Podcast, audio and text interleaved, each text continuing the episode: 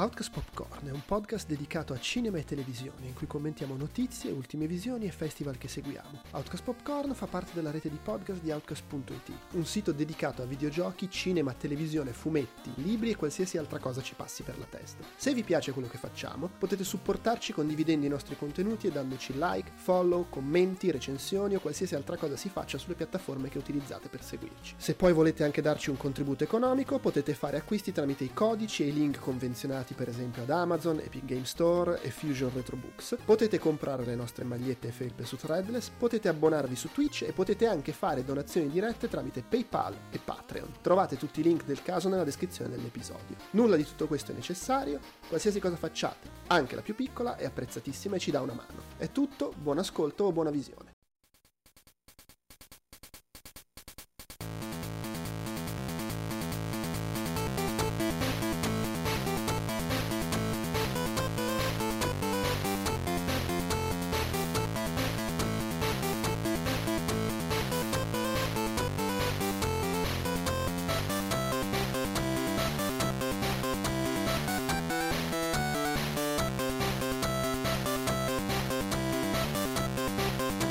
Ciao, sono Andrea Maderna e oggi sono tutto solo, solo soletto, perché mi hanno abbandonato, no beh, insomma non siamo riusciti a organizzarci e come è già successo un paio di settimane fa ho pensato comunque di registrare da solo la mia parte per parlare dei due film di cui vorrei parlare, eh, visto che tanto ne avrei in ogni caso parlato solo io perché gli altri partecipanti non, non li avevano visti quindi tanto vale.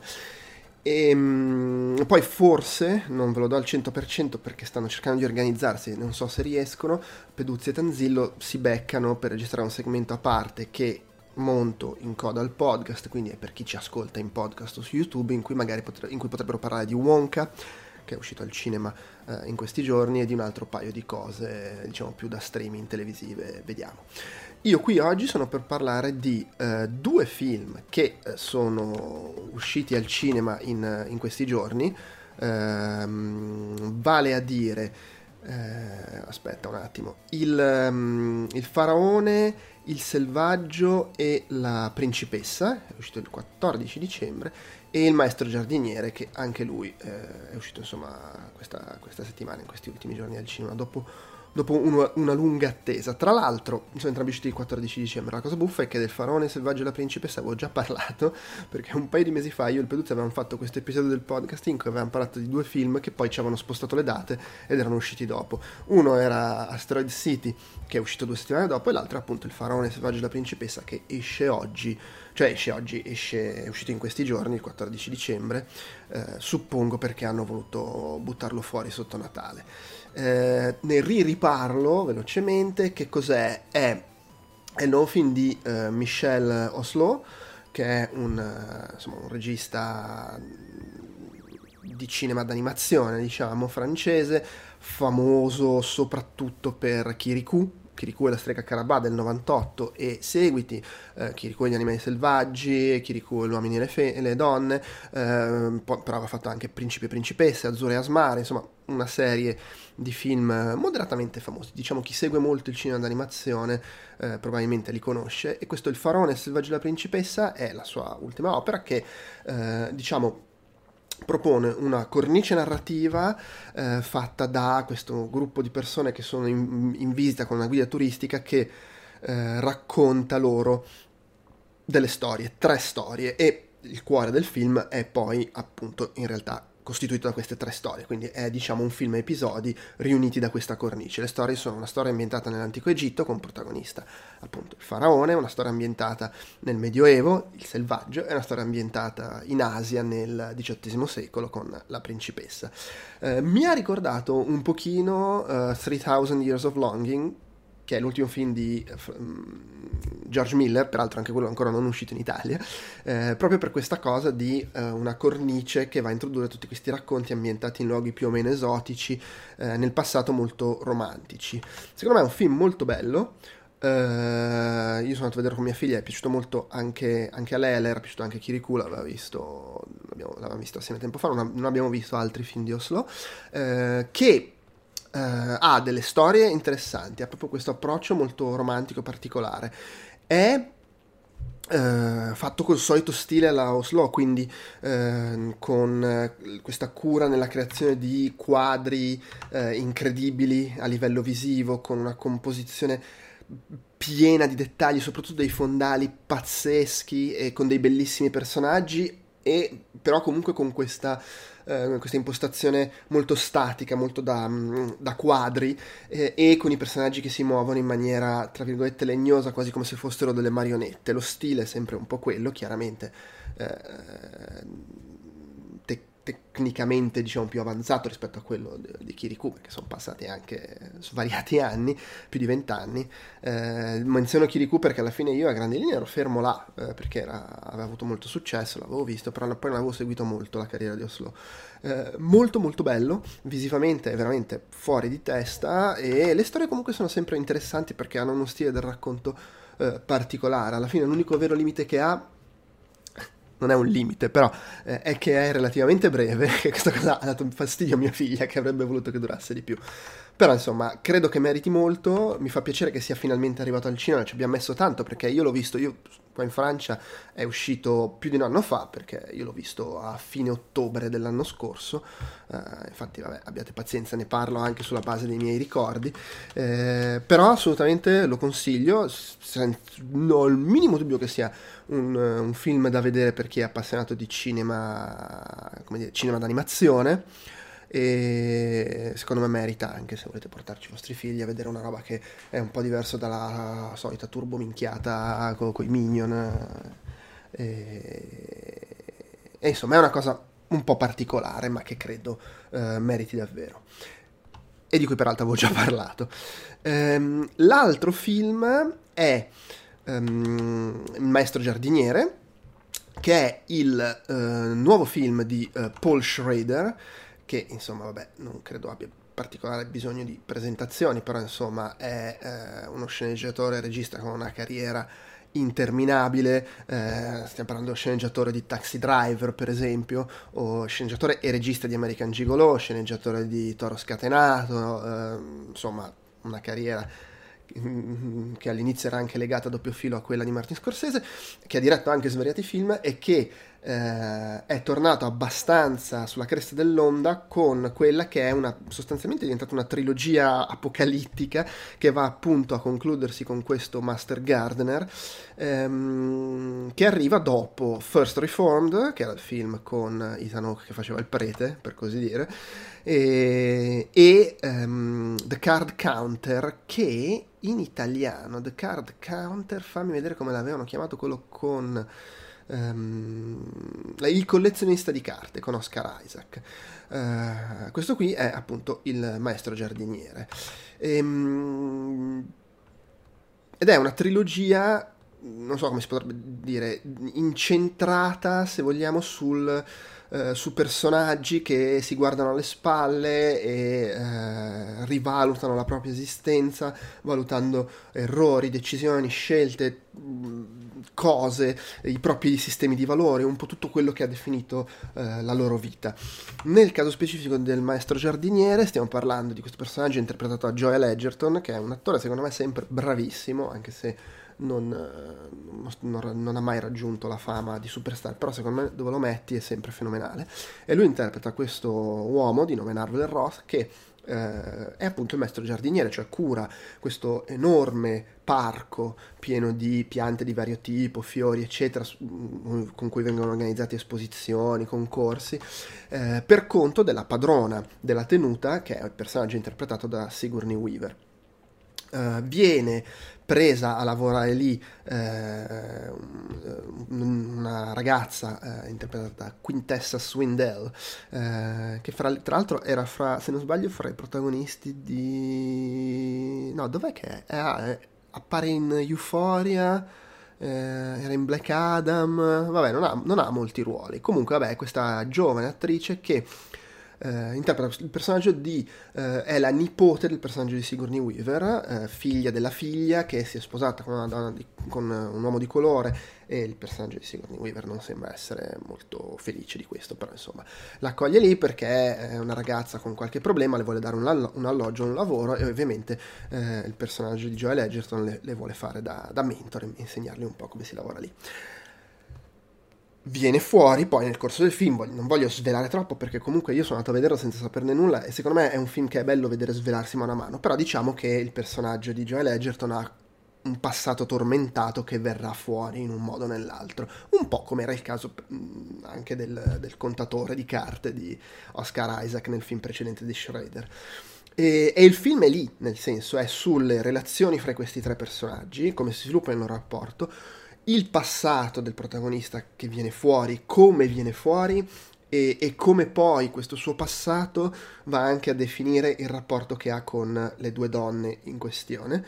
Eh, con sempre questo stile di Schrader che è molto eh, terra-terra, se vogliamo anche quasi dimesso, ma con questi lampi improvvisi di, di, di luce, di, di, immagini anche ricercate dalla bella composizione e con un racconto molto, molto drammatico, molto intenso che però di nuovo non voglio fare spoiler, ma diciamo che rispetto ai due film precedenti è come se avesse un po' ritrovato una luce di speranza qui Shredder, una, un, una punta di ottimismo, eh, anche proprio in questo discorso del ragionare sul passato, sugli errori, sulla coscienza.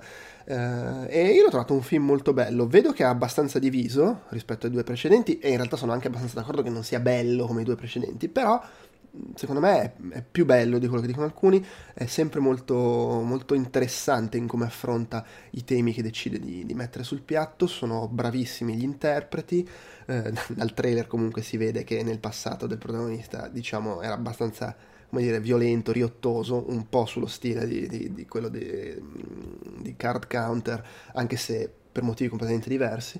E, e secondo me è interessante comunque questa svolta un po' più positiva rispetto ai due film precedenti in termini di, di visione del mondo, se vogliamo, eh, anche perché fa sì che la storia abbia uno sviluppo forse un po' meno prevedibile. Eh, però, di nuovo, non voglio dire troppo perché non vorrei eh, fare spoiler eccessivi.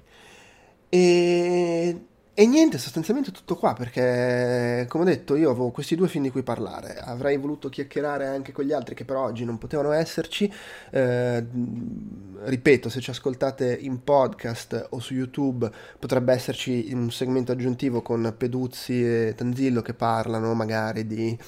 Um, di Wonka e di altre cose viste, viste in streaming, sono uscite un po' di cose ultimamente, però non garantisco nulla, quindi potrebbe anche concludersi qui l'episodio, un cast popcorn molto breve, molto più sintetico eh, del solito. Vi ricordo comunque che lunedì, eh, cioè lunedì 18, la sera, registriamo l'ultimo episodio retro dell'anno per il quarantennale di, di Rocky e la prossima settimana adesso vediamo quando riusciamo a organizzarci perché... Eh, probabilmente eh, sarà problematico fare venerdì pomeriggio, quindi dobbiamo un po' capire se e quando riusciamo a fare, ma se riusciamo a beccarsi, beccarci, insomma, c'è parecchia roba di cui parlare, perché eh, esce Wish, che è il nuovo film Disney, che ho già visto, di cui parlo volentieri, magari assieme anche a Uh, Prendi il volo, Migration, che è invece il film d'animazione della DreamWorks che vado a, vedere, vado a vedere domani, quindi magari parlo di entrambi assieme, ma insomma, in questa settimana sono usciti al cinema anche Ferrari e Adagio, che magari si riesce a recuperare a parlarne,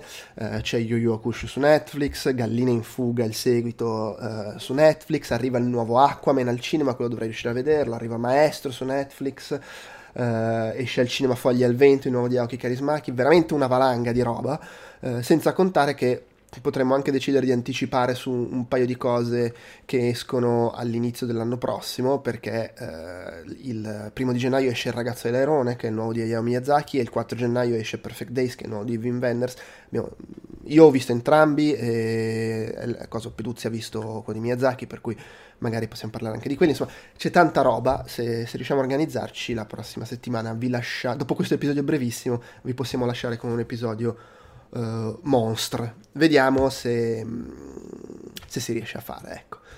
Per oggi è tutto, eh, quantomeno lato diretta da me, eh, lato podcast, se eh, gli altri riescono a organizzarsi c'è ancora un po' da ascoltare. Ciao! amici, ma soprattutto amiche di Outcast. Io sono Francesco Tanzillo e con me c'è Andrea Peduzzi. Buonasera. E questo è un segmento aggiuntivo perché tanto abbiamo capito che non riusciamo più a sincronizzarci in nessun modo cristiano per registrare un podcast intero.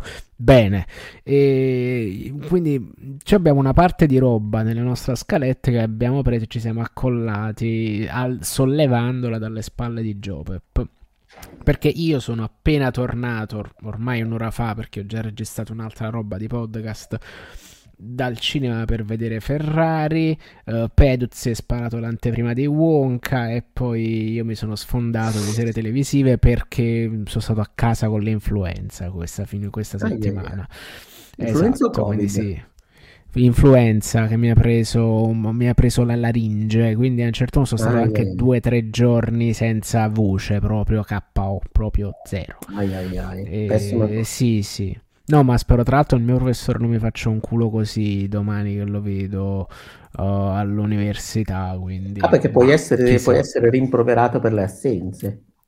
No, posso essere preparato per le assenze perché non mi presento in studio e dice Ehi, che, che, fine hai fatto? Allora vedi che sei una persona poco seria. Ho detto, ma sto male, sei poco serio. Questo ma, ma scusa, ma soprattutto voglio dire, sei ovviamente sei una persona poco seria.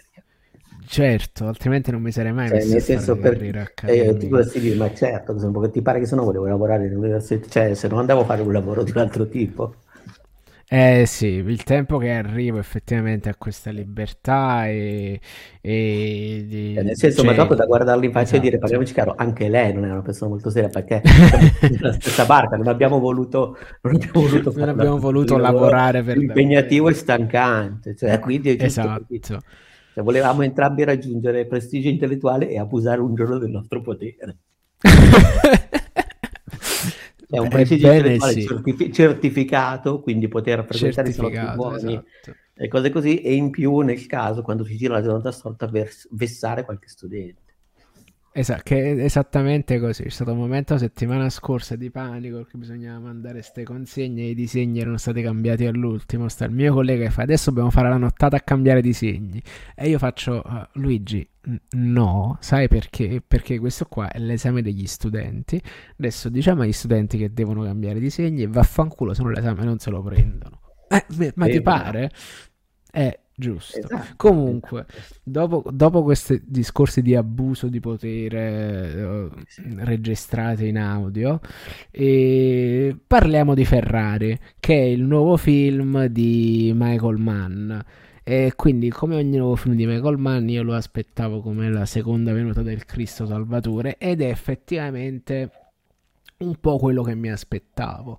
Nel senso che, prima di tutto, è diretto fatto in una maniera fuori dalla grazia di Dio, però d'altra parte è anche un po' la mossa Oppenheimer di Mann, nel senso che tu sei Michael Mann, sei un regista con i controcoglioni, sei diventato famosissimo per una serie di scelte d'azione, di regie folli che hai fatto fuori dal tempo e fuori dalla grazia di Dio. E a un certo punto mi fai un film che è tutto quanto cioè, è un, dra- è, un for- è un grande dramma umano su un uomo che deve gestire la moglie, l'amante ed evitare che l'azienda di famiglia va a puttane.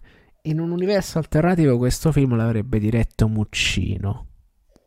Certo, e l'avrebbe interpretato uh, nel ruolo di Ferrari Favino, in cui c'è stata esatto. la polemica a Venezia. Esatto, esatto, vedi che torna tutto. Eh, certo. se non sì, che... Tra l'altro Favino probabilmente pensava, oltre a essere, cioè in più avrebbe, non l'ha detto, ma avrebbe dovuto girarlo un regista italiano, e chi meglio di Muccino. Esatto. E, ehm, la questione su perché però Mann racconta di Enzo Ferrari? Mann sceglie Enzo Ferrari perché Enzo Ferrari è un uomo tipico di un film di Michael Mann, cioè Enzo Ferrari potrebbe essere il personaggio di Tiff, potrebbe essere un personaggio di Hit la sfida, potrebbe essere l'ultimo dei Moicani.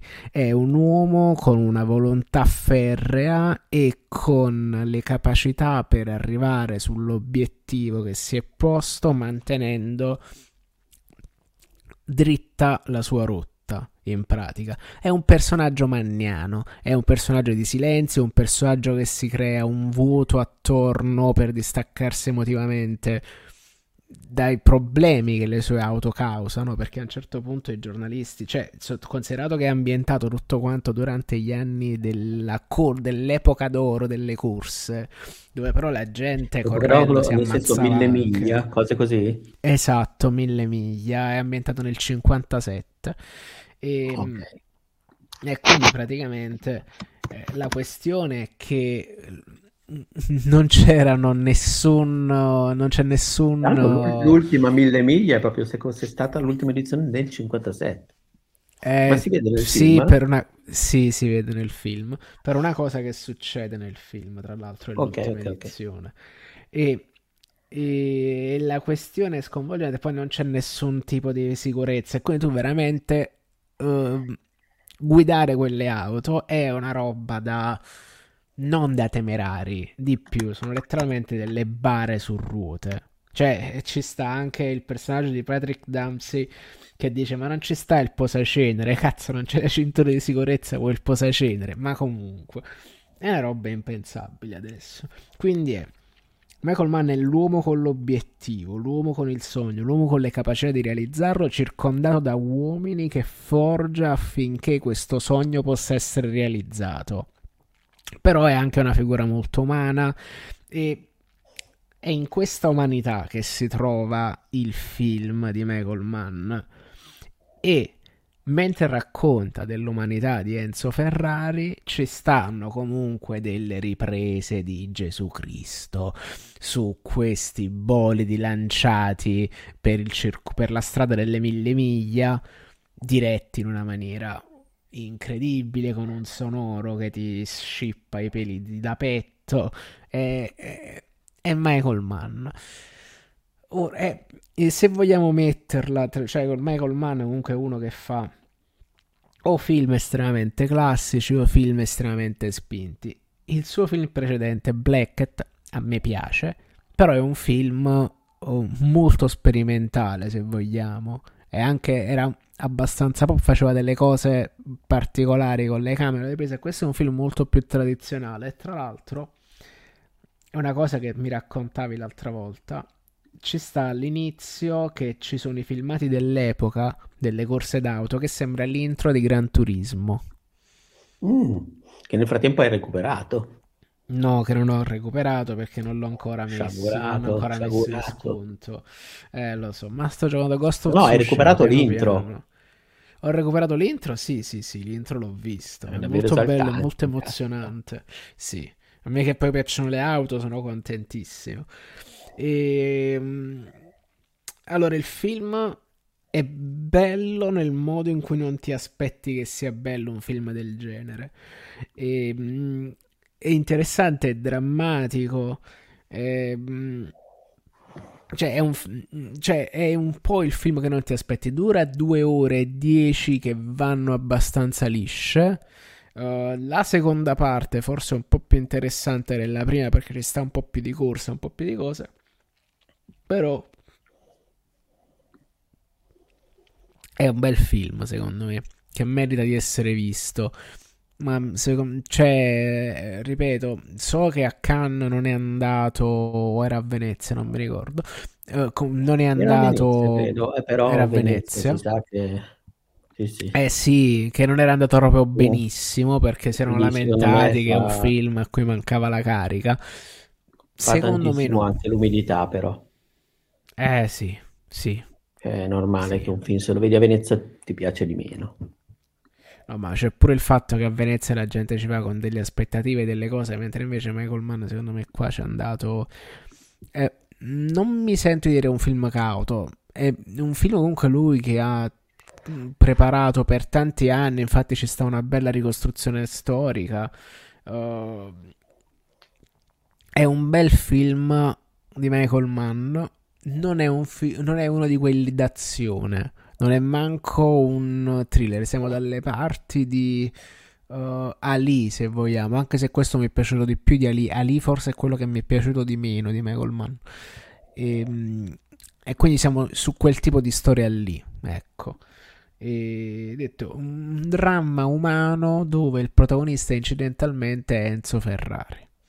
Bello, bello. E Adam Driver fa l'imitazione di Mario, di Luigi, come in... Eh, non lo so perché l'ho visto in italiano, ma mi dicono che sia un po' così. Quindi in italiano, tra l'altro, il doppiaggio è un po' altalenante. C'è qualcosa che... C'è il suo doppiatore storico di Adam Driven, però non... non Mm, cioè non c'è, c'è, qualcosa che non, non, mi torna tantissimo. I dialoghi sono molto belli, questo sì. Cioè, paradossalmente, per essere un personaggio di Mann, è un film molto parlato. Anche se lui all'inizio, soprattutto come si pone, sembra esattamente quel tipo di uomo che agisce, che, che esprime il suo interiore attraverso i gesti, che è un'altra cosa tipica di Mann. In, realtà poi è un film che parla molto. E, e anche là, secondo me, parla, ma cioè ci sono tanti momenti anche divertenti. Cioè, è un film che scorre molto, con molto piacere, non è pesante, non, non c'ha nessuna incertezza è un film classico per essere un film di Manna che forse ti aspetta, sei, sei legittimato ad aspettarti qualcosa di più, però è bello e ad avercene sono delle riprese di auto incredibili, quindi a, a me è piaciuto, cioè non sono uscito stuccato, anzi proprio la vicenda umana alla fine è quello che ti spinge a guardarlo al di là delle macchine. A un certo punto tu ti aspetti, cioè aspetti per tutto il tempo che queste macchine corrano, però poi alla fine mm, se, ti, ti, riesci ad attaccare a quelle che sono le vicende di Ferrari, secondo me. Cioè, è bello. È bello. Mentre invece, mentre tu invece poi mi fai sapere col pe- con Jopep come va. Sì, sì, ti, ti, mandiamo il commento in diretta. Mi mandate il commento di- su Trid, me lo mandate come audio. Esatto, come parlato, parlate. adesso. Esatto, esatto. Ma invece Wonka? Ma allora, prima di tutto io non, non avevo particolari aspettative per Wonka perché, uh, come mi è capitato anche di scrivere, da un lato, diciamo così, eh, non ero, mi, mi, mi, mi, imperplessiva, non so se si, se si, dice così, il fatto di andare all'origine di un personaggio Ti che... Perplimeva forse. Sì, forse è meglio. Però non, non, non mi metterei a questo perché poi adesso, secondo me, a parte che secondo me Maderna ci sta ascoltando, potrebbe entrare e correggersi da un momento all'altro. Sicuro. È meglio sicuro. così.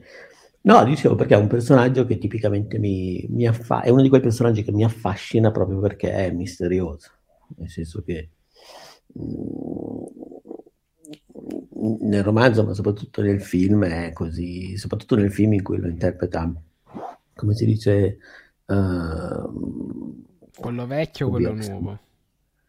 No, no, intendo il film, uh, il eh, film classico. Quello vecchio, uh, okay. Gene Wilder. Gene Wilder che ha questa, questa caratteristica, quest, questa, è, è, veramente misterioso e quasi onnipotente nell'ottica ed è anche un personaggio che ha una certa ambiguità perché tecnicamente nel portare avanti un'idea su, una sua personale idea di giustizia, perché comunque lui premia il bambino cioè, a, ad, ad uscire vincitore dalla gara, le cui regole ha deciso lui stesso, cioè lo stesso Wonka, per avere... Senza elencarle le regole ai bambini, tra l'altro. Eh. Come? Senza elencarle poi le regole a questi bambini. Sì, sì, sì, però è un sistema di comportamenti che ha deciso lui e dal quale emerge ovviamente il personaggio più, più retto, diciamo così, nell'ottica di, che, di quello che è un romanzo, ma che può suonare come una fiaba eh, una fiaba horror a volte, tra l'altro, con delle... una fiaba però scelta, cioè raccontata in termini quasi, eh, quasi morali, per così dire. Perché comunque, ripeto, per quanto cioè, cioè, passa il ragazzino eh, buono, non viziato, che ha un certo tipo di cose così, quindi è quello che ha gli attributi per diventare poi il suo successore.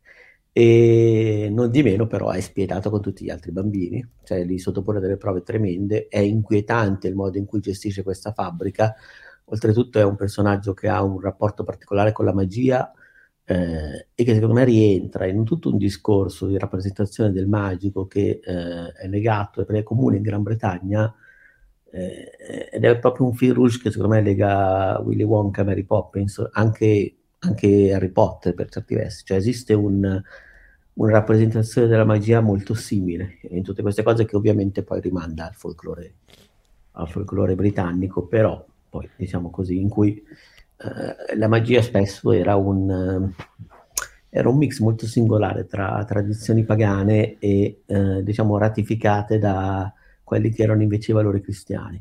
Se ti faccio l'esempio, è l'esempio più interessante forse Merlino, che era e, e, ancora meglio, cioè, l'esempio più interessante è il Merlino di Borman, nella versione del ciclo sì. arturiano di Borman, in cui sì. eh, diciamo, lui deve fare fronte all'arrivo del, del cristianesimo e questo cristianesimo però si scontra col fatto che lui ha una magia druidica, quindi ha una magia legata alle piante, alla natura.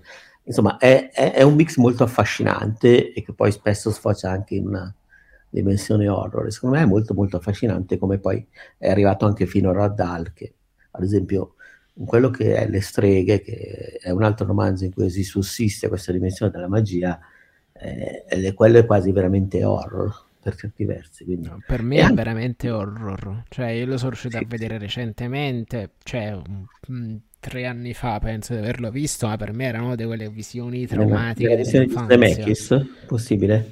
No, nella versione precedente, quella di Zemeckis, la versione originale.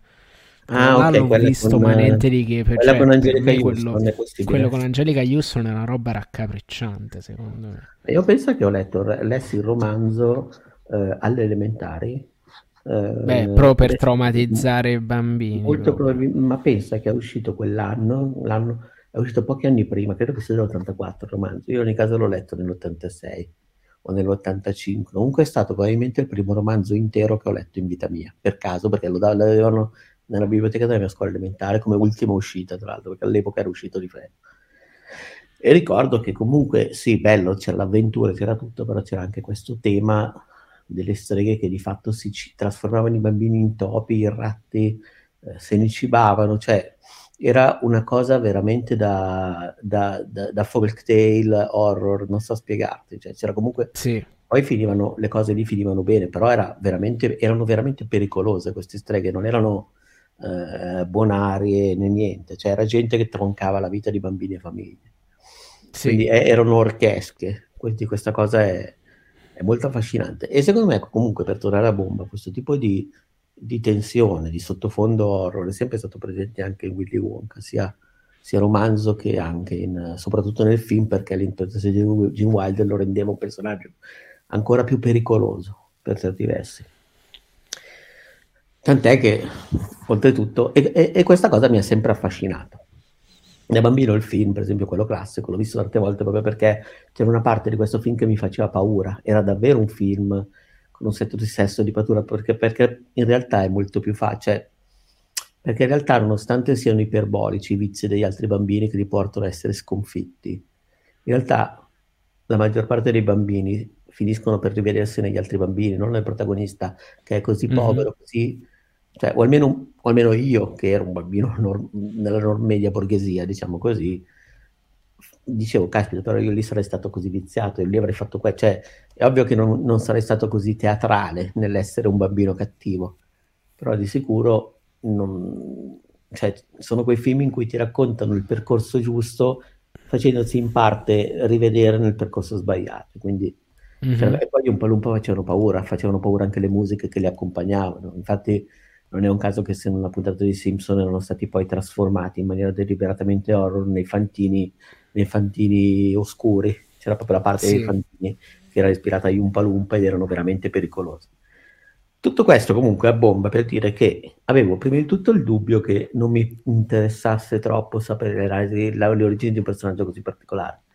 E in più eh, c'è il fatto che Chalamet personalmente quando viene chiamato a un certo tipo di interpretazioni eh, quando viene diretto, cioè, viene diretto rischia di essere diretto in un certo modo, perché poi qui parlo a pregiudizio perché non l'avevo ancora visto quando ho questi pensieri.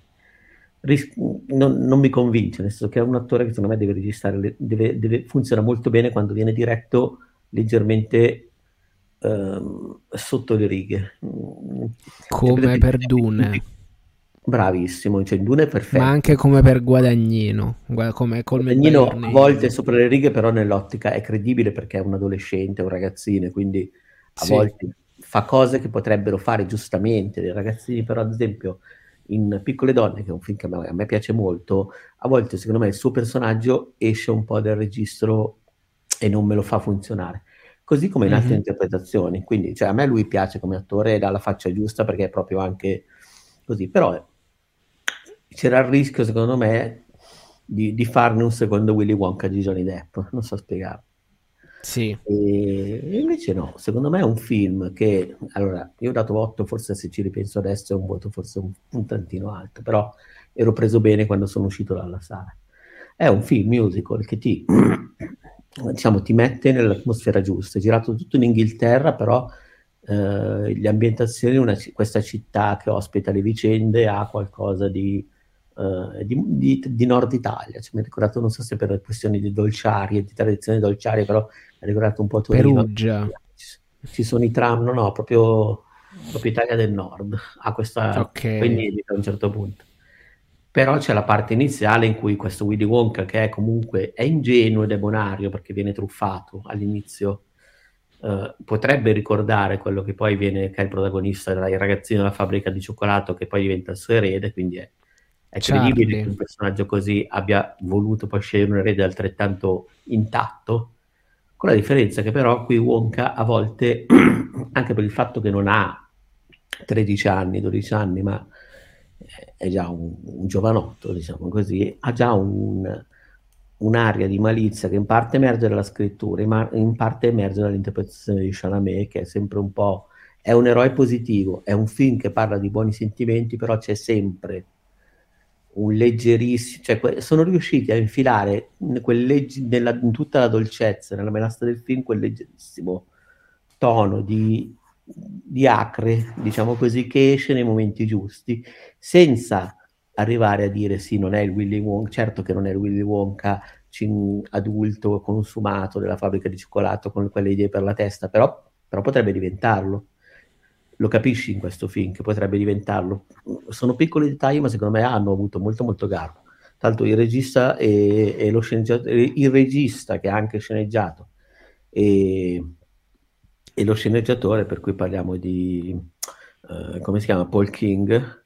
Mentre sì, sono quelle là di, mm, sono quelli di, di Paddington. Paddington. Sono, c'è, c'è, proprio una grandissima Britishness poi nel, nel, circolo, che di nuovo rimanda a Mary Poppins, perché per esempio c'è, il, c'è tutta la parte in cui il, il, giovane Willy entra in città e viene truffato, sembra presa pari pari da, da, da, da Mary Poppins, ha quel, quel gusto mm-hmm. un po' acre. Quindi secondo me come, allora, funziona come film di natalizio, diciamo così, perché poi non tanto perché c'è di mezzo Natale, ma perché le atmosfere sono un po' quelle. Ci sono i personaggi luciferini pronti a tutto, eh, il protagonista secondo me è, è, sufficientemente ambiguo da darti l'idea che potrebbe poi diventare il futuro Willy Wonka, che non è un personaggio cattivo, però è un personaggio sicuramente molto rigido nell'applicazione della sua idea di giustizia. Questo forse lo rende anche un po' cattivo da un certo punto di vista. Di sicuro lo rende un po', un po', un po pericoloso. E poi ci sono dei, be- dei belli numeri, hanno scelto di recuperare un paio di canzoni di quelle del film degli anni 70, parliamo, se non sbaglio era del 71, sì. E poi e... andare peggio, devono recuperare le canzoni del film di Tim Burton. No, io quello lo voglio dimenticare, l'ho trovato orribile. Adesso poi l'ho visto una Sono volta. Sono d'accordo con te.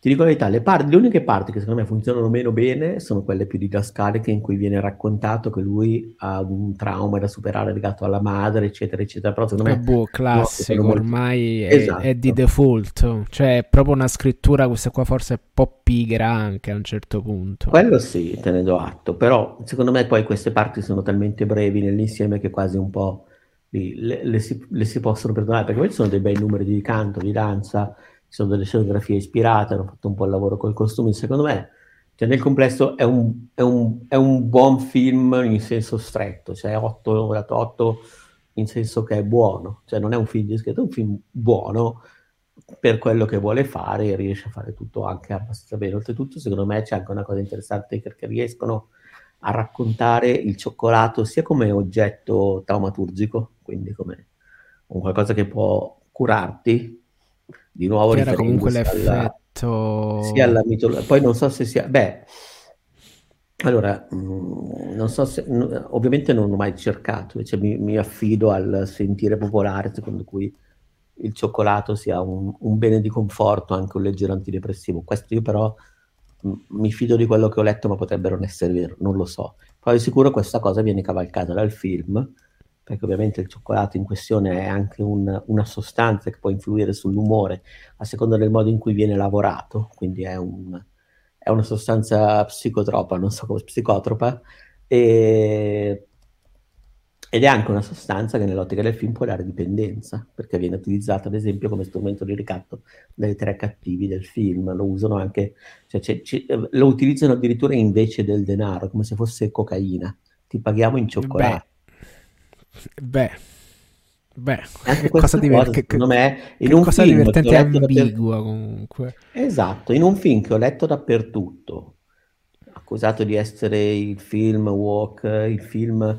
sia nelle recensioni negative che lo accusavano di essere walk, cosa non vera perché non c'è nessun, cioè non c'è tanto nessun tipo di... Ma tanto ormai eh, questa di... cosa di essere walk la dicono su tutto. Sì, e secondo certo me diranno anche Outcast in, Willy Won- in Wonka parte in automatico sia per l'assonanza, banalmente, col titolo, sia perché Chalamet ormai viene identificato con un certo tipo di, di pubblico, di regia e quindi è così.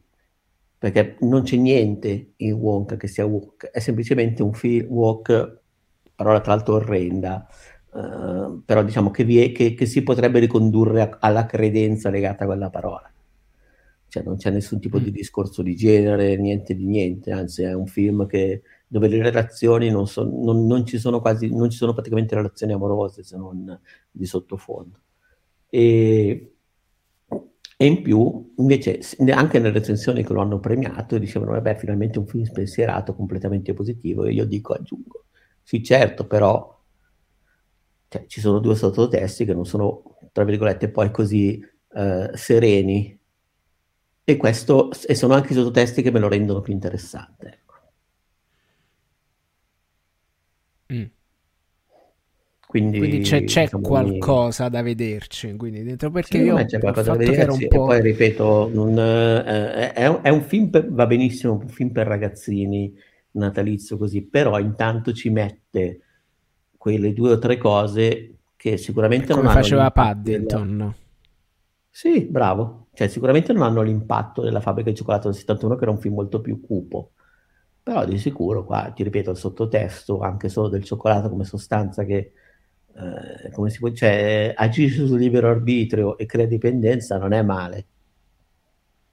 Sì, cioè è sottile, è sottile e inaspettata come sì, cosa. Sì, sì, sì, quindi per me, per me va bene. Ecco, poi ti dirò un'altra cosa che, che mi è piaciuta di Willy Wonka che io adoro il, come ti può dire, la, la, l'interpretazione leggenda metropolitana. Adoro la cocaina, quelle cose così. No, no, quella, quella, di Snowpiercer, che in realtà Snowpiercer, inteso come film, è il sequel non, non dichiarato di Willy Wonka. Beh, considerato che... Eh, sì, cioè, so secondo me è sensato. Il, eh, sì, il sequel di... Sì, allora, cioè sapevo, il sequel, il sequel c'è perché il sequel è... Il sequel è l'ascensore di cristallo.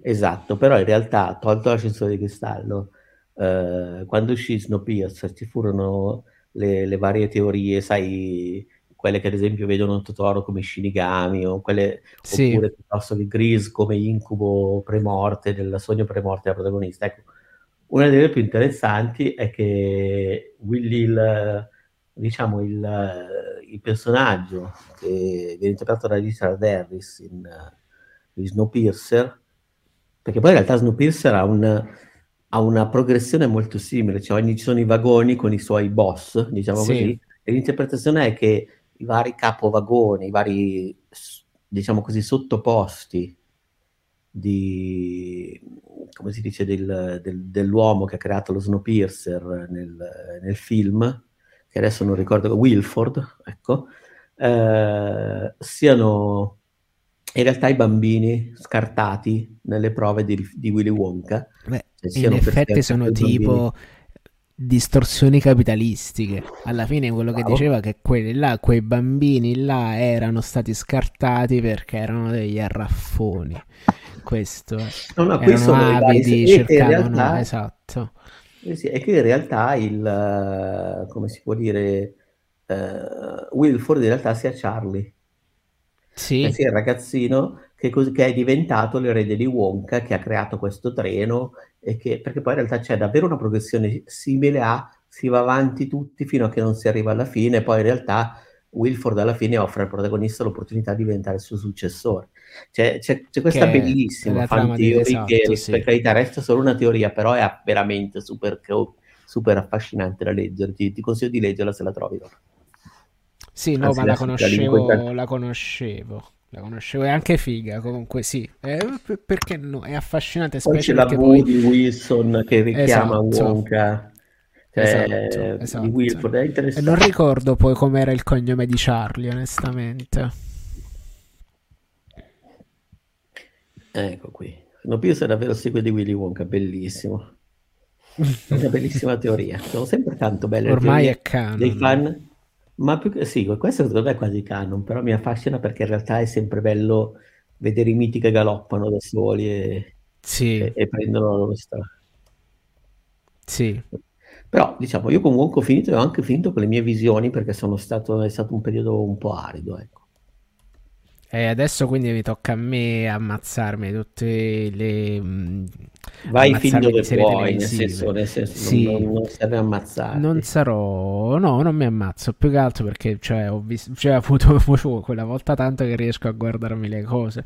E niente, alla fine io ho visto un po' di cose che sono uscite. L'unica completa però è la serie uh, live action di Yu Yu Hakusho, che secondo me è esattamente il negativo di One Piece, nel senso che è una produzione giapponese che quindi sa effettivamente come approcciarsi a quella materia senza risultare ridicola oppure abbracciando quella componente ridicola che l'animazione stessa quando parla di quelle robe eh, richiede. Ma Procediamo per ordine perché Yu Yu Hakusho forse non è la cosa più conosciuta come One Piece perché Yu Yu no, Hakusho beh, allora, è la eh, storia. in realtà, in realtà, per la generazione immediatamente cioè prima della tua è conosciutissimo nel senso che in realtà è stato ha avuto picchiaduro sul Super Nintendo cioè c'è stato un momento in cui era quasi come Ranma per cui cioè, secondo me per un, non, non, non nel tuo target generazionale diciamo così però appena prima era una cosa grossa Ah, ma ti sorprenderà perché io guardavo Yu Yu Hakusho sulla 7 insieme eh sì, a Dietar 3 e Star Trek. Cioè facevano un pomeriggio tipo verso le 6 e, e incartavano queste tre cose insieme. E a me era godimento massimo perché poi era... Cioè Dragon Ball non mi piaceva perché pensavo lo tirasse troppo per le lunghe, era troppo ripetitivo. Mentre invece Yu Yu Hakusho mi piaceva molto come era animato. E, e, e, poi erano proprio fighi personaggi, i poteri, le cose. C'era una grande variabilità che, che, no, no, che mi, mi piaceva, mi divertiva. Risale agli anni 90. L'autore, tra l'altro, è lo stesso autore di Monster Hunter, uh, Yoshiro. Di Togashi. Hunter Hunter. Di Hunter Hunter, sì, esatto. O, oltretutto, credo che sia sposato con l'autrice di Sailor Moon. Eh, pensa a te, un matrimonio nato in cielo. Bravo, e, sì, tra sì, l'altro è sposato, Naoko, è sposato con Naoko Toteuki. E altre cose divertenti, uh, Yu Yu Hakusho è una di quelle cose che vanno fortissime sulla pagina 90s, uh, uh, cioè dove, una pagina dove descrivono praticamente, dove ti, dove ti decontestualizzano gli screenshot degli anime e te li fanno vedere come se fossero delle cose di moda, tipo 90s anime fashion, questo fatti così. E là è tipo strapieno di immagini di Yokush perché comunque per certi versi quelle divise scolastiche monocrome sono iconiche, ma la storia è quella di questo ragazzo, Yusuke Urameshi, che viene tirato sotto da una, da una macchina e muore. Morendo però, dato che è morto anzitempo, c'ha letteralmente la cosa che come bonus che può tornare in vita se dimostra che lui alle le persone che ci stanno attorno tengono a lui. E uh, con questo patto che stringe con il re dell'aldilà del regno degli spiriti che è il giovane il giovane Emma se non sbaglio uh, lui praticamente torna in vita sì Esatto, torna io, in io vita. ricordo semplicemente che quando che, che era praticamente cioè c'era il, il, personaggio equivalente a Vegeta per certi versi. Sì, era, EA, sì. Poi, poi, in Bleach hanno ripreso molte cose da, da Yu Cazzarola, Bleach è, chiaramente, Bleach è chiaramente questo. Sì, uh, sì, cioè, sì. Per, sì, è soltanto che Bleach dura un'infinità Yu Yu Hakusho è una roba un po' più agile. No, poi ecco, anche se mi viene... Di, un'altra cosa che era di iconica era anche il fatto che delle pettinature, il gusto era la divisa, ma era anche la divisa scolastica dei teppisti, perché i, i protagonisti partono all'inizio del racconto sono dei teppisti, del cuore sono d'oro. Sono tutti ovviamente. quanti dei teppisti, esatto. E, e, e, c'è ancora questa cosa qui, perché comunque eh, c'è lui, il suo rivale che sarebbe il biondo Guabara, uh, sono tutti quanti dei disadattati, ma si portava tantissimo negli anni 90 questo gusto per gli studenti disadattati che si menavano stesso, lo stesso slam dunk e tutto quanto fatto dei personaggi così, sì, ma sì, senza divagare. È veramente uh, comunque la storia è quella che lui che diventa il detective del mondo degli spiriti, incaricato di risolvere le questioni causate dagli yokai che dal, dal mondo degli spiriti fuoriescono e arrivano nel, nel, nel mondo terrestre, nel mondo degli umani. Dovendo appunto gestire questa cosa deve sottoporsi ad un duro allenamento perché sennò gli yokai che sono più forti prendono gli schiaffi eh, prende, prende, gli schiaffi ecco. Viene a, quindi viene cioè attraverso una prova viene selezionato dalla maestra Genkai gli conferisce il potere dell'onda spiritica sti fatti così combatte contro l'altra gente ci sta il momento torneo Tenkaichi come lo chiama il Cerutti comunque è un manga shonen abbastanza classico, abbastanza tradizionale, che però ha degli elementi che sono carini. Come appunto il cast dei personaggi, le loro motivazioni, i rapporti tra questi. Era animato anche discretamente per l'epoca. E quindi c'è stato comunque un. Uh, è stato un anime abbastanza famoso e abbastanza importante. La serie animata. Eh, la serie live action, perdonami, e uh, fa le cose secondo me abbastanza bene.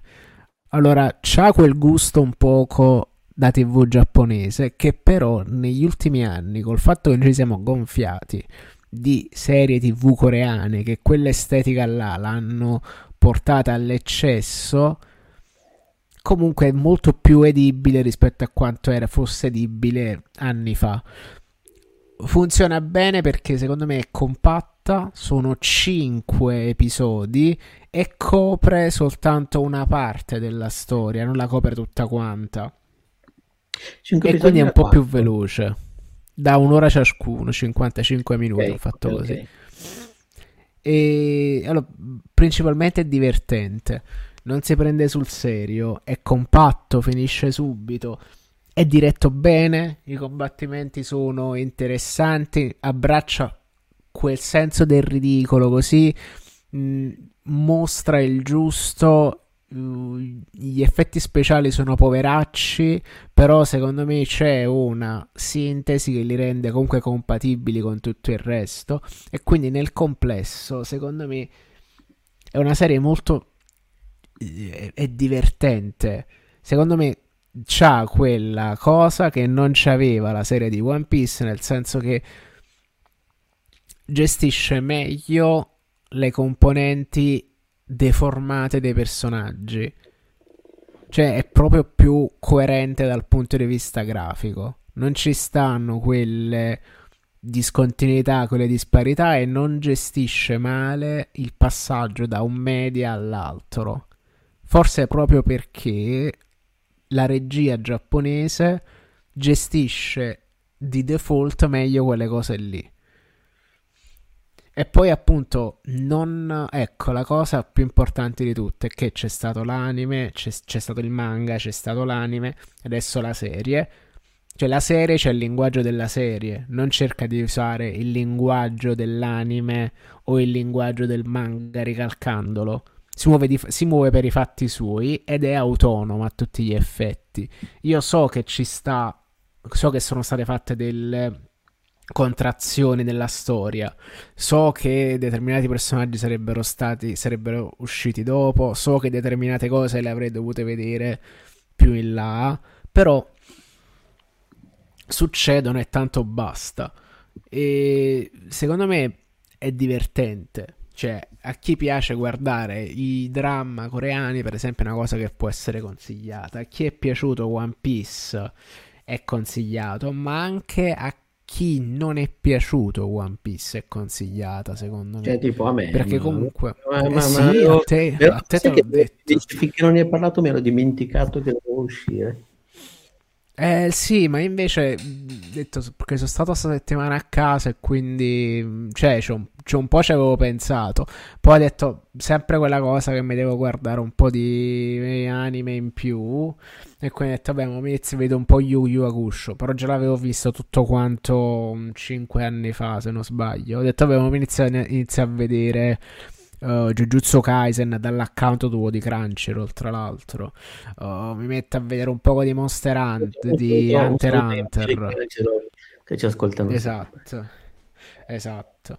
E quindi alla fine tra le tante cose che orbitavano perché dovevo uscire sta cosa ho detto cioè ero psicologicamente pronto e quindi me la sono, go- me la sono goduta proprio come quella roba disimpegnata che non vi strapperete i capelli da testa, però secondo me il suo lo fa come è serie dignito, televisiva asiatica.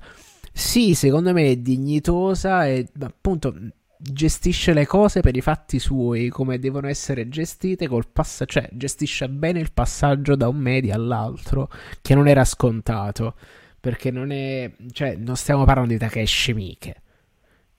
Però comunque è quella roba che segue quella linea lì, per capirci.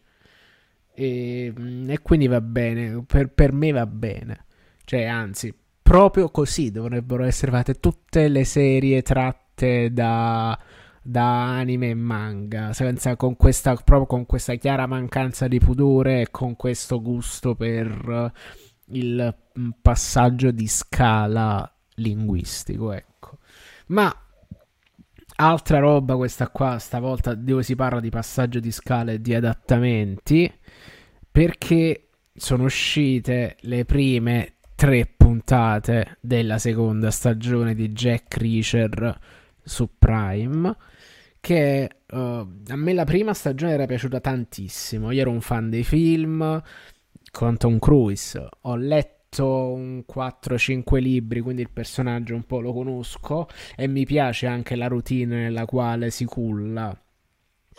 No, no, allora io e... uh, non conosco, invece non conosco i, i, romanzi, non li ho mai letti, io però ho apprezzato molto il, soprattutto il primo film, vabbè, anche perché c'era Il primo film è bellissimo.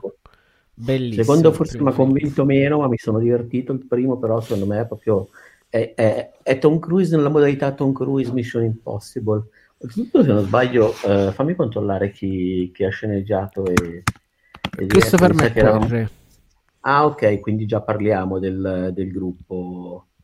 Già parliamo sì, sì, sì, anzi ti dirò di più, è proprio il momento in cui si è formato il gruppo Tom Cruise McQuarrie. Ok. E quindi praticamente è un momento, cioè è stato importante. Il secondo film non lo dirigeva e non lo sceneggiava, McQuarrie infatti era molto più debole. Però ecco, Mosul era la regia spompa. Cioè Tom Cruise stava pensando già in altri fatti. E, eh, quello che c'ha il personaggio è che è colossale. Pri- la prima serie a me era piaciuta tanto e faceva esattamente il pri- copriva esattamente il primo film. Cioè, il primo libro, perdon. Uh, mm, pardon. Coprendo il primo libro c'era appunto un approccio che era molto dritto al personaggio questo qua invece, piuttosto che andare sul uh, secondo libro e continuare appunto la serie in questo modo, sceglie di prendere un libro dove sono approfondite il, passaggio, il passato di Jack Reacher. Quindi ti presenta appunto i suoi commilitoni in questa forza che, in, di questo gruppo interforze di poliziotti militari, tutti quanti investigatori, ognuno una specifica, una, con una specializzazione diversa che erano appunto gli investigatori speciali, che poi questo è il suo personaggio, ovvero essere un investigatore della polizia militare. Oltre a essere smodatamente grosso, oltre a essere uno che a un certo punto, scegliendo una vita sempre più, uh, come possiamo dire, uh, sempre più minima, a un certo punto non aveva più niente se non la pensione militare che gli spetta perché lui è stato congedato con onore dall'esercito, perché lui a un certo punto se n'è andato nel momento in cui l'esercito non aveva più bisogno di lui, dice sempre, come, allega sempre come motivazione al fatto di aver lasciato l'esercito, senza fare passaggi, chissà quali passaggi di carriera. E il punto è che lui è sostanzialmente diventato un clochard gira per l'America e si ferma nei posti dove ci sta la gente che ha bisogno di lui. Si sveglia la mattina e sceglie dove vuole andare perché lui è americano, ma è uh, figlio di un soldato americano in una base giapponese, se non sbaglio, da madre. Uh, non mi ricordo, sto andando a spanne e il punto è che lui è, è, ha servito l'America per tanti anni senza conoscerla per niente. Quindi lui si aggira in questa America oh, così esplorandola, camminando. E questa è parte del suo personaggio, è così interessante perché lui fa veramente a meno di tutti, c'è un pensiero laterale che è strano, è molto diretto, però questo lo rende anche un investigatore incredibile, perché vede effettivamente le cose per quello che sono. E pensate, uno che ha una mentalità alla Sherlock Holmes, però è grosso come Sir Gregor Clegane, in pratica. E in questa seconda stagione, se possibile, uh, Alan Rickerson è ancora più grosso. Cioè, ma è grosso che, cioè, che sembra... Non lo so, sembra che indossi vestiti per taglie forti, sembra un action man, non lo so descrivere a parole, tanto che è grosso e soltanto che va visto. Ora, tre puntate. Uh, il caso è che viene ritrovato il cadavere di uno dei suoi investigatori speciali e lui inizia a rintracciare gli altri membri della sua squadra per indagare è figo, ci sono già un, un, paio di sequenze di combattimento, almeno una per episodio che sono fantastiche. E niente, io sono contentissimo di starlo guardando e lo aspettavo tantissimo, quindi mm, esce una settimana, ne sono uscite tre, però è uscita questa settimana, è uscita il 15, quindi top. Altra cosa che sto seguendo a cadenza settimanale e siamo quasi agli sgoccioli, è uh, Murder at the End of the World, che se vi ricordate... Ah, okay. qu- questa l'hai vista? No, caspita, però perché la devo vedere? Perché mi dimentico di così tante cose che vorrei vedere? È quello con. Eh, eh me ne dimentico Corrin. sempre anche io. Sì, esatto, esatto. È Clive Owen, tra l'altro. È una storia alla Who Do It allora, vi ricordate tra l'altro quegli anni in cui c'è questa cosa tipo dieci anni fa che si portavano tantissimi thriller scandinavi? Sì, sì, sì. Alla uomini. Ecco, questo qua diciamo è un po' un thriller scandinavo di quel tipo là. Quindi ci sta protagonista femminile, eh, semi-autistica, però hacker geniale, questi fatti così, con questo rapporto uh, d'amore e amicizia con questo artista digitale famosissimo col quale hanno scoperto un omicidio nel passato e sono diventati famosi perché lei ne ha scritto un libro. Uh, lei, se, proprio forte di questo aver scritto questo libro, lei è presa e invitata a partecipare a questa riunione di cervelli in questa villa in uh, Islanda di questo riccone fantamiliardario alla Elon Musk, interpretato da Clive Owen. E là ci scappa il morto e una serie di morti appunto inspiegabili che soltanto lei col suo acume e col suo ingegno può risolvere. E man mano che sta là si svelano gli altarini, le corna, si svelano, appunto si svela parte del, um, del caso che li ha resi famosi, ovvero la ragazza con l'argento, su, è il titolo del libro che scrive lei. E allora, io non, ho iniziato non dandogli 10 euro in mano perché io continuo a pensare che il più, il più grave problema di uh, delle serie tv a tema thriller che hanno tolto i thriller dalle sale, quindi in pratica non si fanno più film thriller perché prendono e vengono tutti quanti trasformati, tutti i romanzi thriller vengono gialli, vengono trasformati in serie televisive. Però questa serie televisiva mi sta. mi ha preso abbastanza, un po' perché è intrigante, un po' perché comunque parla anche di temi di uh, cogente attualità, un po' perché critica Musk, quindi sono tutte cose che comunque cioè, me l'hanno fatta crescere, in più la trovo diretta bene, con un bel cast. Uh, che fa tutte le sue cose per bene. Io mi ci sono pian piano affezionato e voglio sapere come va a finire. Mancano due episodi, se non sbaglio. E, e quindi, buon, io la straconsiglio. Dato che stavo agli, scocci, agli sgoccioli, secondo me aveva senso che ne parlasse prima che magari potete recuperare il finale mentre state ascoltando. E per me è quella roba che tu stai là e è un, è un voodoo it molto complesso. C'è anche una bella scenografia, cioè c'ha dei personaggi con delle ambiguità morali. E io sono rimasto contento mentre la stavo guardando. Quindi, cioè, certo, non contento quando sono contento come guardo Jack Reacher. Però, comunque, il suo lo fa molto bene. Io mi sento di consigliarvela. E con questo direi che abbiamo concluso Peduz. Ce l'abbiamo fatta. Anche stavolta okay. abbiamo portato a casa eh, il segmentino. Stavolta l'abbiamo fatta in fretta, rilassante così. Tra l'altro Super Nexus è rimasto finora? Sì? No, no. No, Super Nexus pensi è andato a dormire mezz'ora fa. Giustamente. Spero per giustamente. lui, eh, giustamente. Sì. E va bene, Peduz. Grazie per avermi assecondato in questa follia, a questi orari folli. Grazie, grazie a tutti, grazie a chi ci ha ascoltato finora e chi ci ascolta in podcast, in differita, insomma, grazie a prescindere.